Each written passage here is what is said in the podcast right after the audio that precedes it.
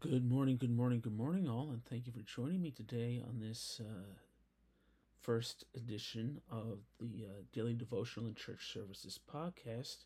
And as always, I'll be reading from the Upper Room first, which is generally the United Methodist uh, devotional magazine, but other churches use it too. However, um, the passage for the Upper Room today comes from the Gospel of Mark, chapter 4, verses 30 through 34. And I think from now on, I'll be reading from the New International Version because I think everyone just about has that version. And the reading is as follows Again he said, What shall we say the kingdom of God is like? Or, What parable shall we use to describe it? It is like a mustard seed, which is the smallest of all seeds on earth. Yet when planted, it grows and becomes the largest of all garden plants, with such big branches that the birds can perch in its shade.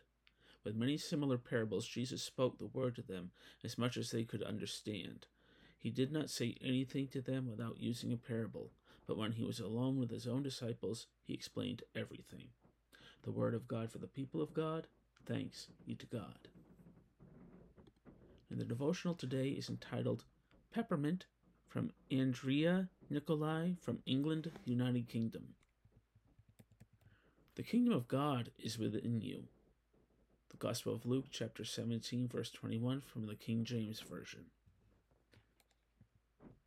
As I read again the parable of the mustard seed this morning, I am reminded of the time I spent in my garden last week planting seeds.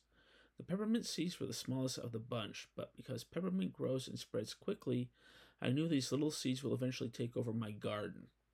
The kingdom of God works in a similar way. When we receive Jesus into our hearts, we wake up to a whole new way of loving God, ourselves, and others. The seed of this transformation is small at the beginning, but as we follow Jesus day by day, it grows roots, gains strength, and spreads everywhere. And just like a garden, the seed of the kingdom of God also needs to be nurtured. We can do this by reading the Bible, praying, and practicing faithfully obedience to God. Now, every time I look at my peppermint plant and water it, I remember that my soul also needs spiritual watering so that the kingdom of God will grow roots and spread in me and through me to the world. Now let us bow our heads in prayer. Creator God, thank you for the transformation that is possible through Jesus Christ. Guide us so that we can nurture the seed of your kingdom that lives on in our hearts. Amen. Well, that does it for the Upper Room edition of the Daily Devotional and Church Services podcast today. I hope you found some spiritual comfort and enlightenment in the Word of the Lord today.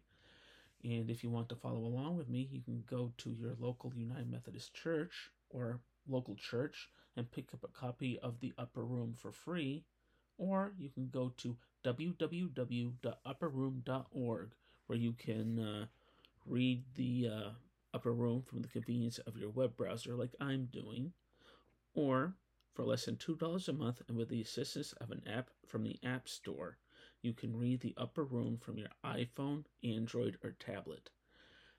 Again, I thank you all for listening to today's devotional for the 22nd of November 2022. I will be back tomorrow to read the devotionals. God bless you all. You will have a very blessed day. Goodbye.